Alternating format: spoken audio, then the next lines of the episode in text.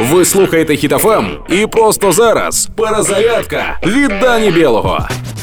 У селі Перемога Київської області жіночка віджала у російських окупантів ящик з боєприпасами та передала їх в ЗСУ. Так, виявляється, українці теж мародерять та крадуть.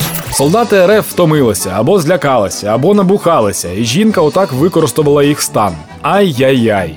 Та ми, українці, нам чужого не треба. ЗСУ обіцяють, що повернуть росіянам кожен патрон, що вкрала ця жіночка. Жінку ж буде сурово покарано. Її примусять жити в Україні та заборонять в'їзд до Росії.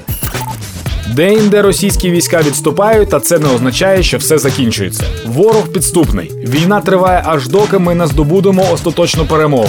Тож знаходимо в собі сили, підтримуємо одне одного та ЗСУ. Слава Україні! Проект Перезарядка на Хітофем від Дані Білого. Слухайте на сайті HitFM.ua та у подкасті «Хеппі ранок» на Google Podcasts та Apple Podcasts.